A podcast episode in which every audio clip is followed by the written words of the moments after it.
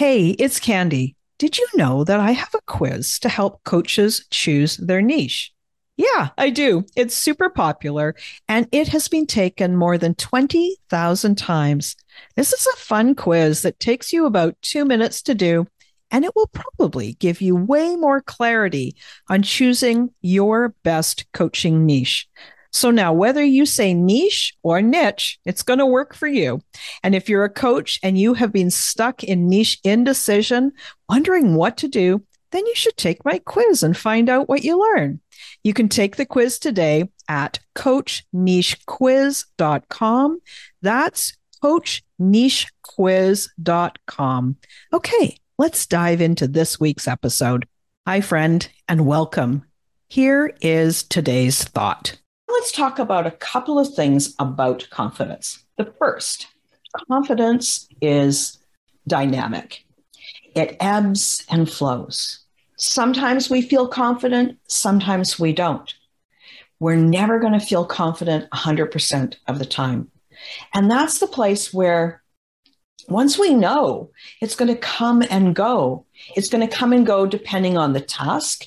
It's going to come and go depending on your stretch goal. It's going to come and go depending on that new thing that you're taking on.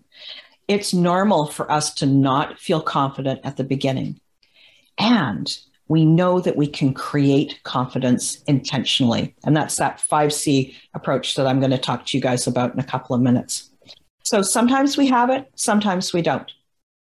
That's normal. It's a normal human experience. And I want you to remember that there's areas in your life where you feel super confident. Some places that it's easy, and some places that it's not so easy. So, for example, if you're a mom and you have your first baby, those first few weeks and days with that new baby, you're not feeling confident at all. But then when you get the second baby, or you talk to and see your niece or nephew, a brand new little baby, you know how to hold that baby. You're not worried about bobbling their head around. You know how to wrap them up. You know how to soothe them. Just in that, you started with self doubt and worry and a lack of confidence, and you grew confidence in that area of your life. That goes for everything. Every promotion that you're after, every business that you're trying to create, it's going to start out yuck and then eventually you can grow confidence. So I want you to also know that to experience confidence, you have to be willing to feel like crap. Yeah, like just you have to be willing to feel fear, to feel uncomfortable, to get to that feeling of confident. And confidence feels great. It's that top of the mountain pinnacle feeling, right? Like we love that feeling of, I've got it all together. But to get there, we have to be willing to have the mud on our shoes and to feel like crap, to feel nervous, to feel self doubt. That is the buy in for confidence.